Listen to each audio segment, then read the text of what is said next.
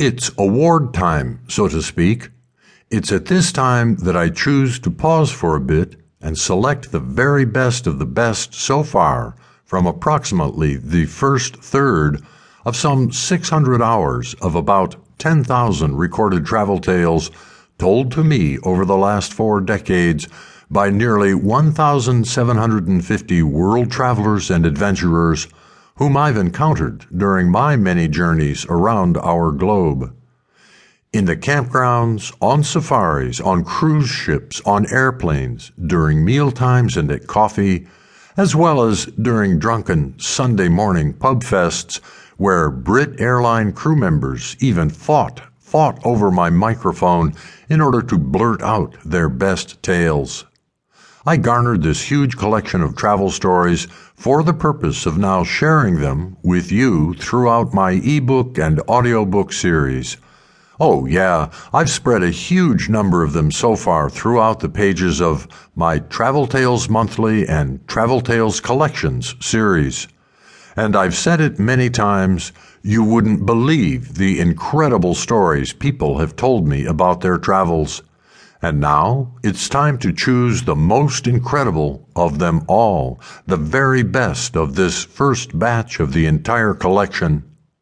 We'll pause again later on to present a continuation of the best of the next one third of all the travel tales gathered so far. Then, as we wend our way through the final third of my collection of travel stories, we'll take a break to present the next final best of the best.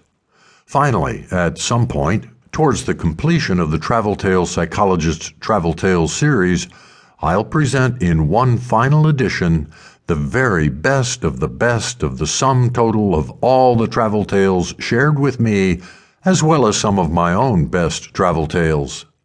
The quest to share the best has been my personal mission from the outset of starting my Travel Tales series of course, it is a fairly subjective thing for me to decide what qualifies as the best, especially when I personally feel that each and every travel tidbit, whether a snippet, comment, paragraph, vignette, or a completely told tale, has had something going for it. Whether just interesting, educational, informative, entertaining, or in some cases, truly profound, and some even mystical. I have always personally grown or gained in some way from hearing just about any travel experience that a traveler has shared with me. I have been extremely fortunate to have been on the receiving end of so many phenomenal human experiences that travelers have freely shared with me, which I, in turn, share with you. Not all of the tales have had happy beginnings or endings for the tellers themselves whether about themselves or about others. All these stories deserve to be told. But since, of course, it is not humanly possible to absorb all the travel tales of the experiences of these 1,750 people, whom I've interviewed over mainly four decades of my own travels across our planet, someone has to do the selecting. And that selector, of course, is me, Michael Brein. Please enjoy these first bests of the best in this issue number 10, April 2015 of Travel Tales Monthly.